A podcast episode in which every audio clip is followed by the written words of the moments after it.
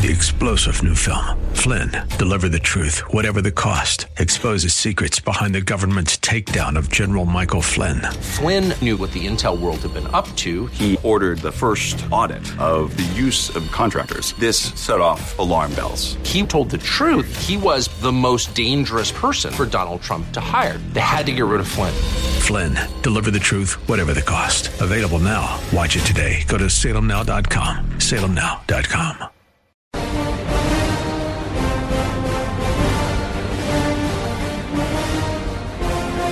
Welcome to the Dennis Prager Show. I'm John Hinderaker from Powerline, filling in for Dennis today. I'm coming to you from Minnesota. And if you have been following the news at all, you know what the big story in Minnesota is these days. It is the trial of former police officer Derek Chauvin for the alleged murder of George Floyd. And that trial has been dominating the news uh, here in Minnesota, and it's been obviously a big story in the news around the country. I'm planning on spending the entire first hour of the show today talking about the trial. I've got a guest coming on in a little while. We'll we'll uh, talk about it, and uh, also take your calls, get your thoughts on what's going on with this um, this trial, which some view as kind of a world historical event.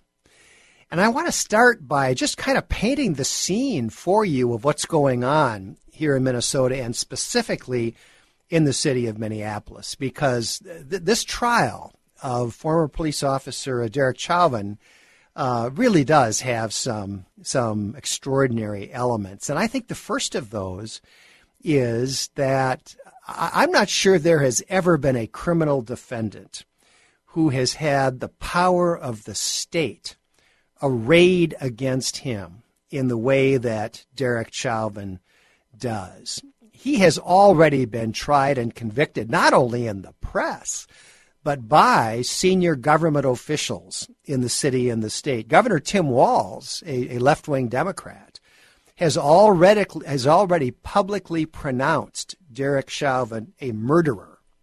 That's the word he used, murder.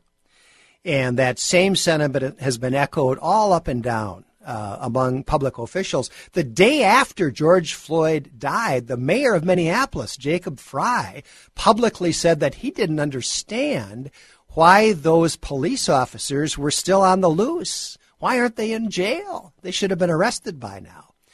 And so, and so public officials have really led the lynch mob against Derek Chauvin and these other officers, uh, really from from the day that this incident occurred, way back in uh, in May of uh, of 2020.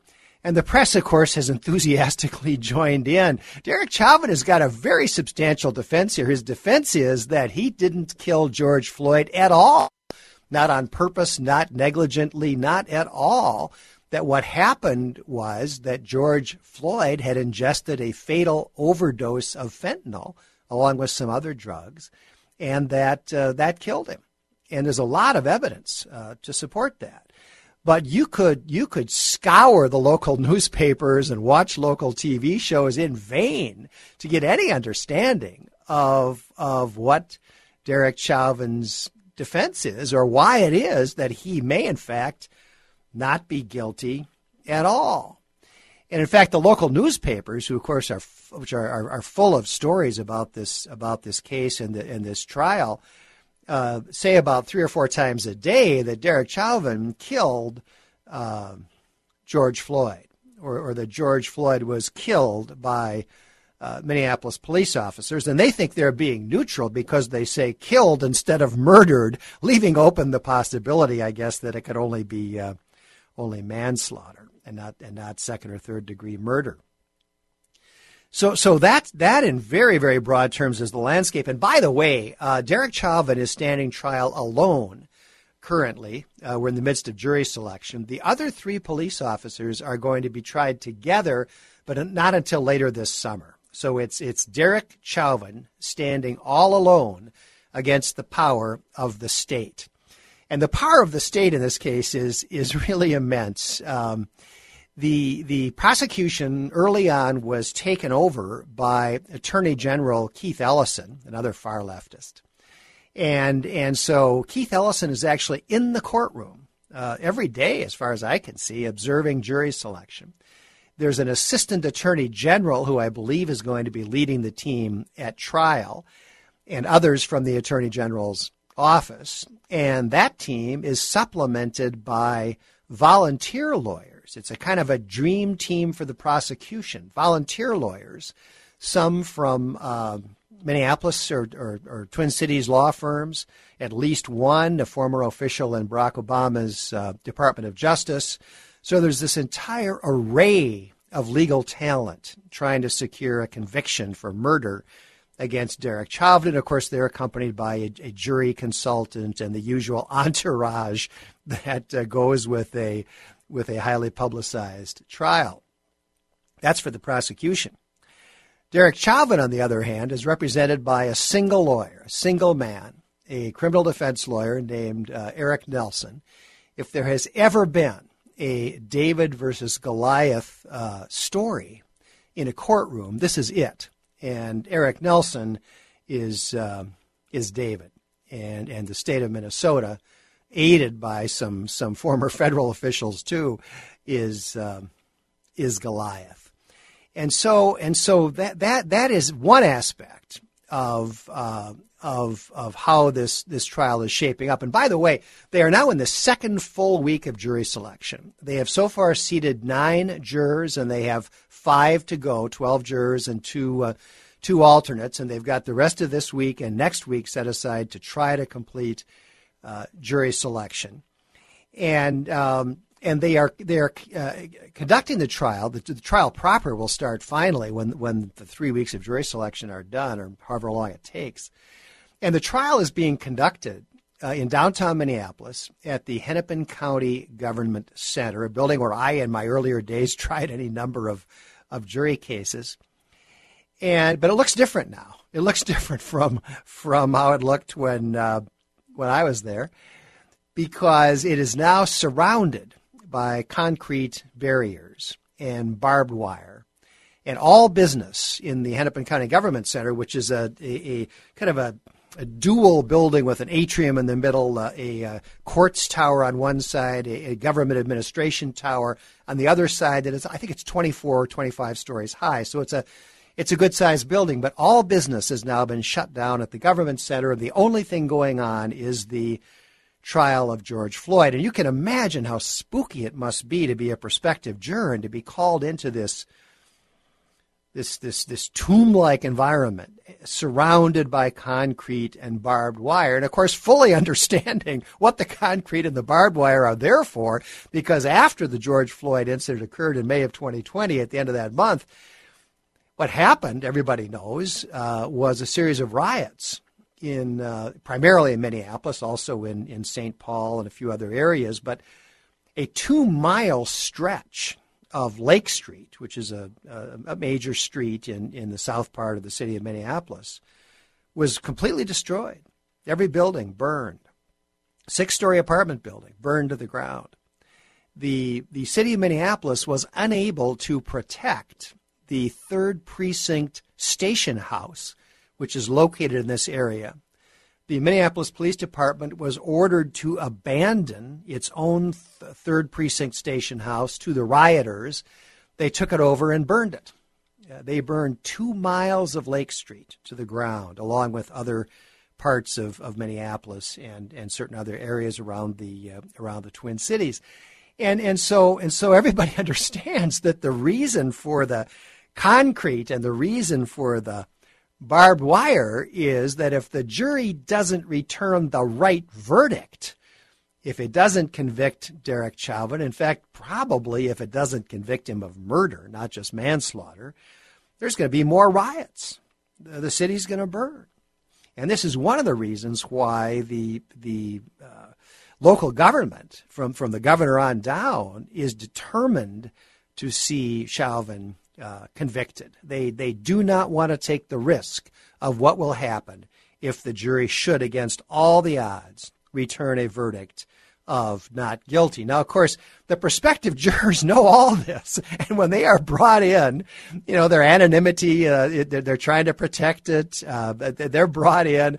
They fully understand that part of what's going on here is that is that if they don't convict Derek Chauvin, uh, everybody thinks there's going to be massive, massive uh, riots, and and you have to think that a lot of prospective jurors are thinking if if if the if the city of Minneapolis couldn't protect its own third precinct station house, how is it going to protect my house if I don't return the verdict that the mob wants?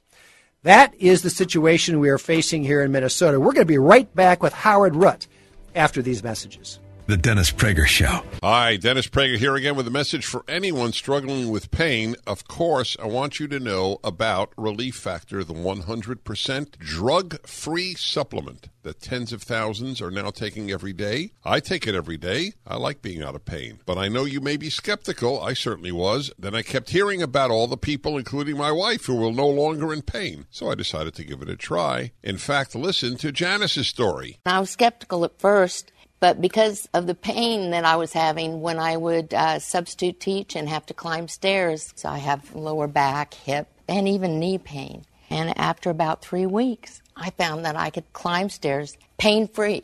But it wasn't only pain free, I could do it step over step without holding on the railing. I'm really happy. It's, it makes me feel like I'm young again. That's relieffactor.com or call 800 500 8384.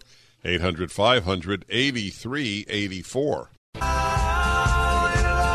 Welcome back to the Dennis Prager Show. I'm John Hinderaker from Powerline, filling in for Dennis today. We are already getting calls, and I haven't even put out the number yet. If you want to weigh in on the Derek Chauvin trial, you can call us at 1 8 Prager 776. That is 1 877 243 777 six. If you're holding, keep holding. We'll get to you before too long. We are joined now by Howard Root. Howard is a retired uh, pharmaceutical company CEO. And Howard has some valuable experience here because he was outrageously and unjustly prosecuted by the Obama Department of Justice. He had to take his case all the way to a, a jury, which not only acquitted him, but resoundingly vindicated him. And Howard has written a book about that experience. It's called Cardiac Arrest. You can get it at Amazon. I highly recommend it. It is a tremendous book about what it's like to feel the entire pressure of the, the entire weight of the state pressing down upon you. Howard, thanks for being on the program. Good morning, John, and uh, thanks for inviting me on. Howard, one thing that I, I didn't get to before the break, I was kind of setting the stage, describing the atmosphere here in Minnesota and some of the background on this trial. But something happened earlier this week that is just unbelievable to me, and, and that is that uh, earlier in the week, Monday or Tuesday, the city of Minneapolis held a press conference and announced that it had settled the wrongful death case brought by uh, George Floyd's heirs for $27 million. Uh, Howard, can you think of any reason why they would do that other than as a further attempt to poison the jury pool? Well, I think you're right. I mean, you know, you know, my perspective, as you mentioned, I was a criminal defendant, but as opposed to Derek Chauvin, who's one of the most unfortunate criminal defendants in America because of his lack of resources and all of the weight of the state against him. I was one of the most fortunate. I mean, I was a CEO of a public company, and I had the ability to hire over 100 lawyers and spend $25 million in my defense to go all the way through trial.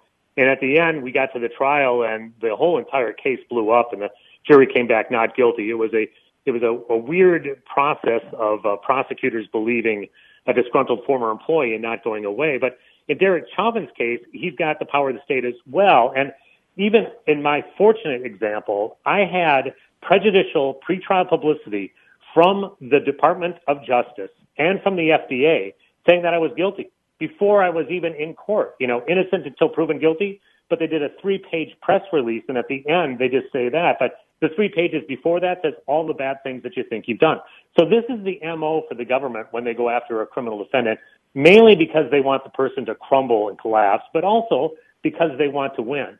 And this one is, is such a clear example because two years ago, you know, we had this case in Minnesota again that uh, Officer Noor, a police officer who shot Justine Damond, and that went to trial, and they had a settlement on the civil case as well. But they waited to announce that civil settlement the day after the verdict came in in the criminal conviction in Officer Noor. In this case, Mayor Fry and the city council does a bombastic press conference in the middle of jury selection when all the jurors are there. And just to prove the point, they brought the seven jurors back that had already been selected and re-interviewed them, did re-voir dire. Two of them, or nine of them they brought back in. Two of them they cut off because they had seen the settlement and they said, I can't be impartial anymore. If the city pays $27 million for this act, the guy must be guilty. So the challenge of getting a fair trial in this case with so much prejudicial publicity is almost unheard of. And of course, Howard, the judge interviewed the nine jurors who had already been seated, and two of them acknowledged that the settlement put them over the edge, that it just made it obvious to them Chauvin must be guilty. But what about the other seven? You know, they're still on the jury, but I, I think it's reasonable to assume that anybody who knows about the settlement, and they all do, uh, it, it's, it's hard not to view it that way. And, and, and well, when you put, yeah, go ahead. Yeah, yeah, let's be honest. The, the worst person to determine whether you can be impartial or not is you. And if you say, oh, I can be impartial, I don't know if you understand your own misgivings, your own prejudices, and that type of information. So they really have to delve in deeper. Now, yeah, I mean, you were a litigator. I was a lawyer way back when I wasn't a litigator. But you know, when you pick a jury and they do voir dire, they ask, do you know the defendant or the victim? And if you say yes, you get excluded. Well, in this case, everyone would get excluded because everyone knows the name George Floyd and almost everyone knows Derek Chauvin. Then they would ask, so they, they can't exclude all jurors because of that. But now they ask, do you have a negative connotation about either the defendant or the victim? And of course, they have that as well. Now, in a normal case, that would be cause for strike. Now they have to go down to asking this question. In spite of what you've heard, in spite of what you believe, can you put that all aside and listen to only the evidence in the courtroom and make an impartial verdict on whether he's guilty or innocent beyond a reasonable doubt. That is a Herculean task. And the people who say they can, I think, are just really deluding themselves in a lot of cases. Well, I think in some cases there are people who want to get on the jury and know that's the way to get on the jury.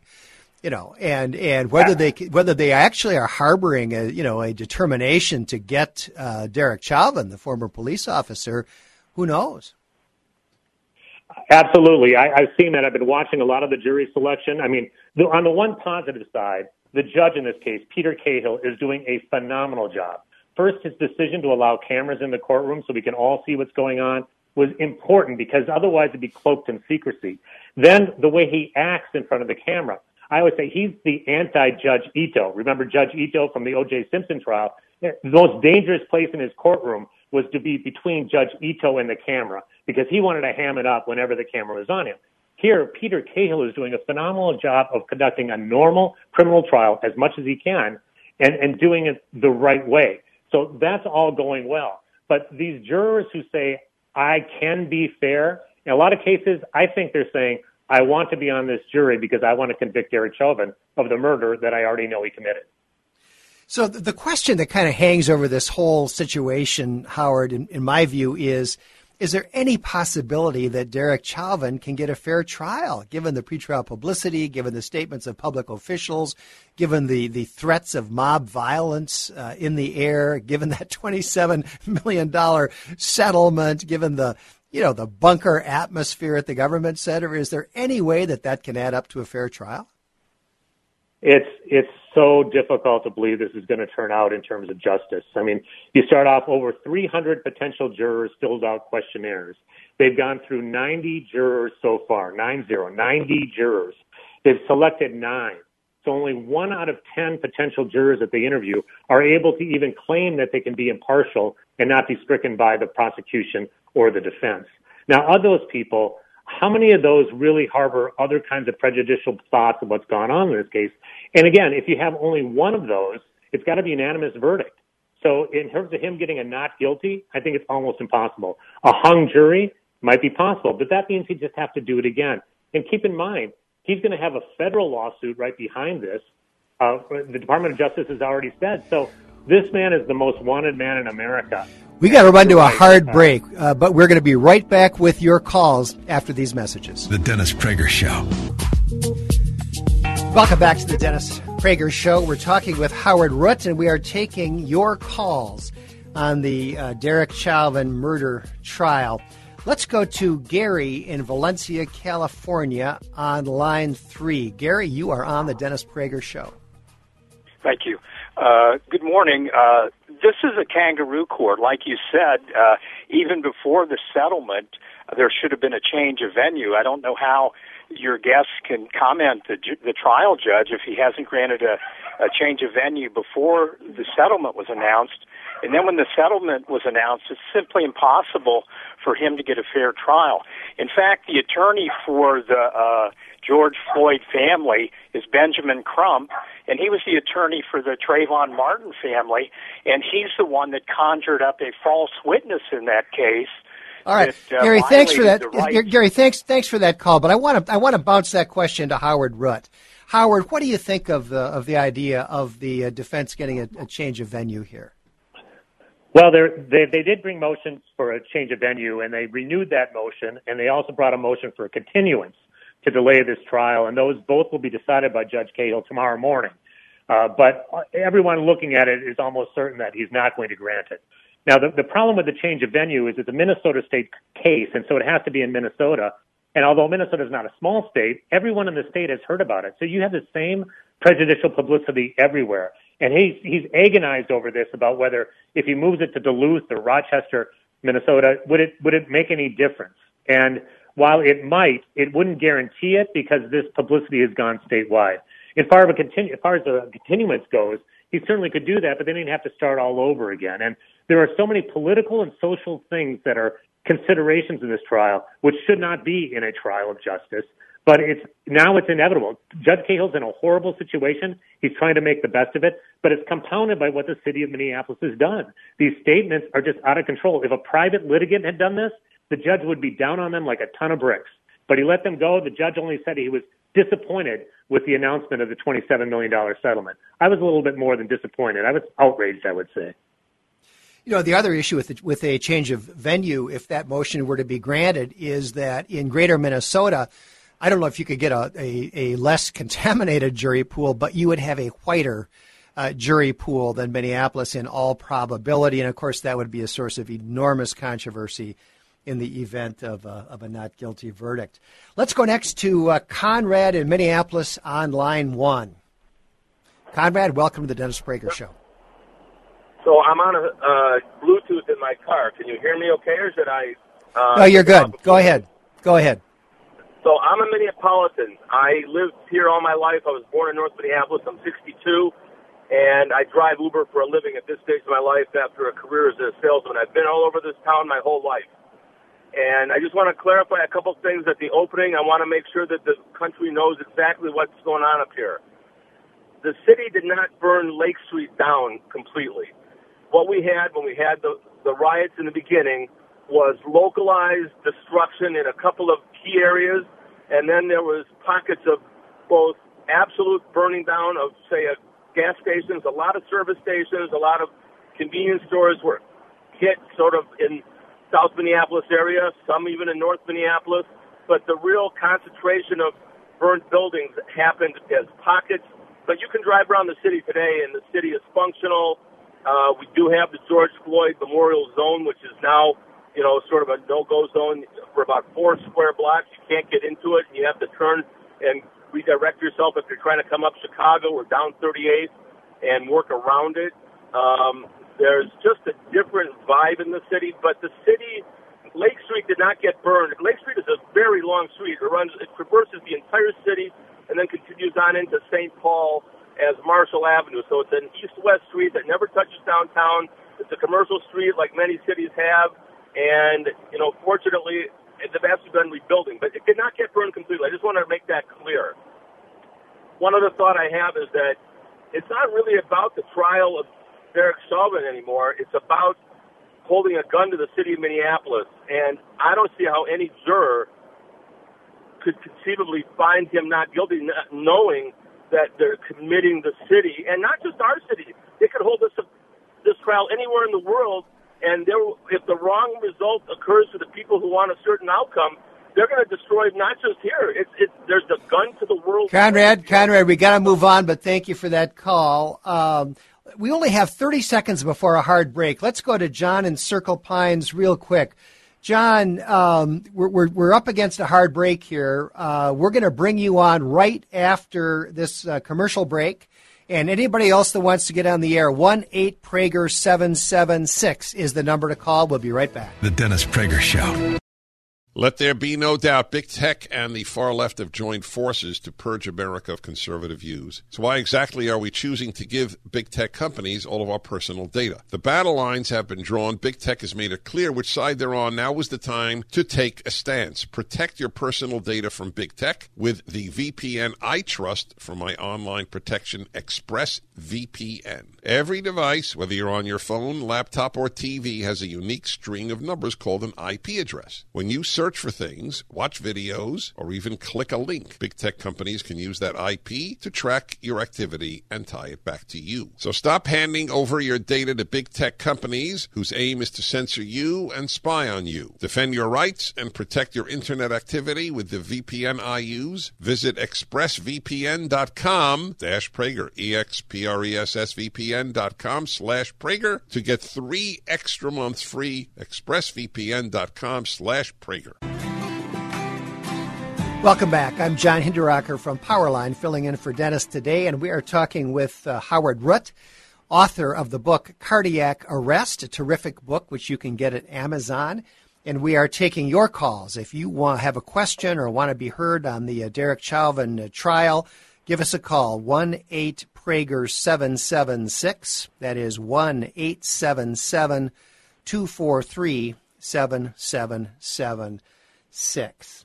Let's go now to uh, Matt in Pennsylvania on line five.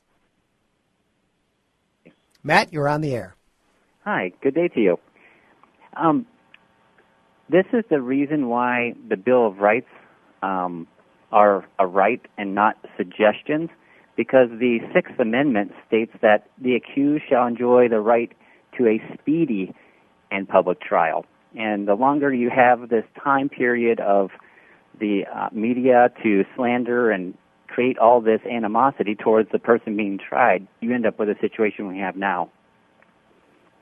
Well, maybe, Matt. I mean, if if the trial had been held, you know, last summer, I, I, what do you think, Howard? I mean, could could Derek Chauvin have gotten any more fair a trial last summer than he could get uh, uh, than he could get now? I doubt it. Well, it, it's it's a great point. There, I mean, the Speedy Trial Act is meaningless. No one gets a speedy trial. I mean, 60 days after your indictment, I think you're supposed to be starting your court case, and and the government comes up with ways that doesn't happen. I tried to do that in my case. There was no way we could do it, but it wouldn't have mattered in this case because the the government can do its prejudicial publicity in a minute, and it doesn't matter if the trial's the next week or if it's a year later. There's still going to be that lingering effect. And actually, right now, for him to get better justice or even a semblance of justice, we should delay the trial for a year but I don't think that's going to happen. But that would be a way for people to forget about it, figure out where to hold this, and try to get jurors who don't have a preconceived notion of his guilt.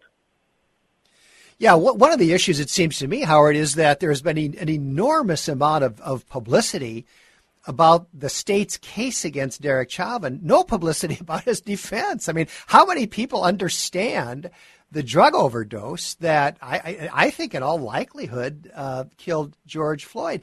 And likewise, one I have not watched as much of the jury selection as you have, Howard, but the portions that I've watched, it's really interesting because everybody has seen the seven minute video that was filmed by a passerby, which is the one toward the end of which uh, George Floyd dies. And it's very powerful you know, if, that's all you knew, you absolutely would think that the police officer is is is you know squashing George Floyd there on the street. But there's another video that lasts for 20 minutes or more that shows what happened before, and it shows that all the while. Uh, George Floyd is complaining that he can't breathe, which is a symptom of uh, fentanyl overdose. Uh, the police officers just wanted him to sit in the back seat of the squad car, and he wouldn't do it. He said, "No, I want to lie on the street. I got to lie on the street." And I mean, you get a completely different picture. But none of the jurors that I saw uh, in voir dire had seen that video. They'd only seen the one shot by the passerby that was all over social media. Right. They've either seen that or at the minimum they've seen the still image of Officer uh, Chauvin with his knee on the neck of George Floyd, but they haven't seen the rest. I mean, George Floyd had three times the lethal limit of fentanyl in his blood. There's also a video from a year or so before where he was pulled over by the police where he had the same complaints. He cried, he was asking for his mother, and he, and he, he swallowed drugs, and he was hysterical. That probably will not get in to evidence at trial. There's an argument about it right now. That video will not get in, but the video of the actual act will get in. So it just goes to show, I mean, anytime the juror has seen evidence before they get into the courtroom, it's just, it's impossible for me to believe that they can be completely impartial. So you've got a situation, it's almost impossible to get there. And, you know, the state compounding it, you know, yesterday, Chief Arradondo, the chief of the Minneapolis Police Department, had a press conference where he said, we're going to take back that George Floyd Square, 38th in Chicago. We're going to take that back. It's not an autonomous zone. And the mayor, in response, wasn't there at the press conference. Mayor Frey said he was aligned with the chief in his viewing of opening up the, t- the timeline for reestablishing traffic in that area. And then he said he wanted to maintain a bump out to prevent tires from ever crossing that sacred ground where George Floyd died. Now, you know, we had, I think, four people killed in that area last weekend. That's unreported, or if it's reported, it's forgotten. But the death of George Floyd is going to be sacred ground, the, the Mount Calvary for the Black Lives Matter movement, and we're going to reroute traffic and destroy businesses because of that. Uh, the police officer, the police chief is in an untenable situation with this lack of support by the mayor, and it also leads to not getting fair justice for, for uh, Derek Chauvin. Let's go next to uh, Ron in Minneapolis on line two. Ron, you are on the Dennis Prager Show. Yes, thank you, my my friend. Just out of curiosity, are you from Minneapolis? Uh, I was not born in Minneapolis. I've lived in, in the Minneapolis area for 46 years. Okay, so yeah, you're very knowledgeable of the area. So, my point here. Oh, by the way, if if there's just a slight better fair trial chance to move it to to Duluth or Rochester, they should do it. But anyway, my main point here what killed South Minneapolis with these riots is our young, immature left wing loon and cowardly mayor of Minneapolis. He knew what was coming in the South Minneapolis area. He knew the damage that was boiling, you know, in the start. He should have called the governor, who was also a left wing loon, but at least request the National Guard. If he would have done that on a timely basis, we would still have our precious South Minneapolis Lake Street, East Lake Street area. My friends, I have a lot of friends who, who own or you own businesses there, restaurants, you name it. it it's it was the, mayor. He should have called in the guard. Your your your point on that, or your your response? Well, Ron, there's no doubt that, that Minneapolis is one of the worst led cities in America. Now, the mayor, of course, claims that he tried to get the guard, and the governor wouldn't uh, wouldn't call it out. I, they they've pointed fingers at each other, and I think both of them are are utterly incompetent. Uh, let's go real quick to, before the break to Jim in Minneapolis on line one. Jim, we have literally got 30 seconds to make a quick point. Well, my quick point is, and it's amazing that nobody has mentioned this. I've never heard any discussions about it. So when you look at the pictures of Derek Chauvin with his knee on the neck, on the back of George Floyd's neck, what has never been brought up is Jim, you got to hold through the break. Got to hold through the break, Jim. Welcome back to the Dennis Prager Show. Before the break, we were talking to Jim in Minneapolis. Uh, Jim is still with us, and Jim, you were explaining something about this, about the famous picture of Derek Chauvin kneeling on George Floyd. Why don't you finish that thought real quick? So what I was going to say is, when people look at that picture, why do people assume that 100% of Derek Chauvin's weight was being applied on the knee that was on George Floyd's neck? Why? I mean, we don't know if the majority of his weight was supported on the knee that was on the pavement. The only person that knows how much pressure was applied was Derek Chauvin. All right, thanks, you know, thanks, thanks for that call, Jim. And uh, and of course, the autopsy did not find any physical injury in the area of um, of George Floyd's uh, neck to any of those structures. Let's go next to um, John in Tampa, Florida. John's been waiting patiently. John, welcome to the uh, Dennis Prager Show on, on line eight. Uh, everybody else, you should have the, the the trial right now in the city that he he allegedly committed the crime in. I mean, they have it right on. They have it on tape. He, he's on there. What if you shoot somebody, and they die from an overdose after you shoot them? Should they not be prosecuted?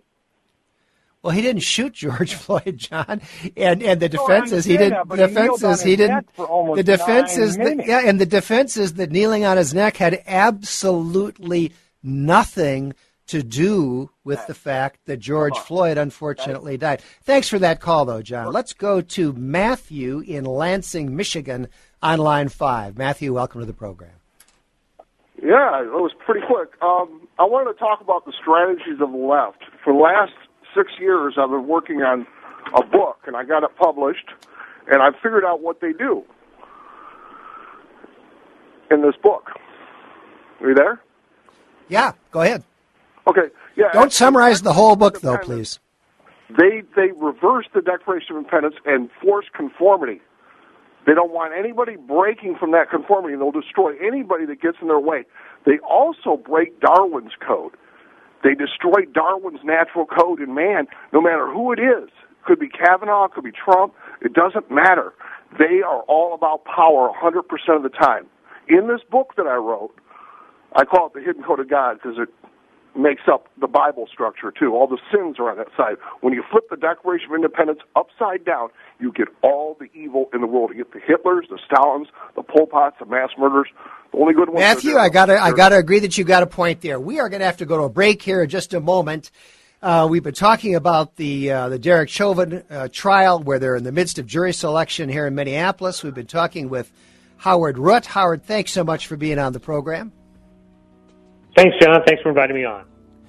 And one last time, I will say that Howard is the author of the book Cardiac Arrest, a terrific book. You can get it at Amazon. We'll be back after these messages. The Dennis Prager Show, live from the Relief Factor Pain Free Studio.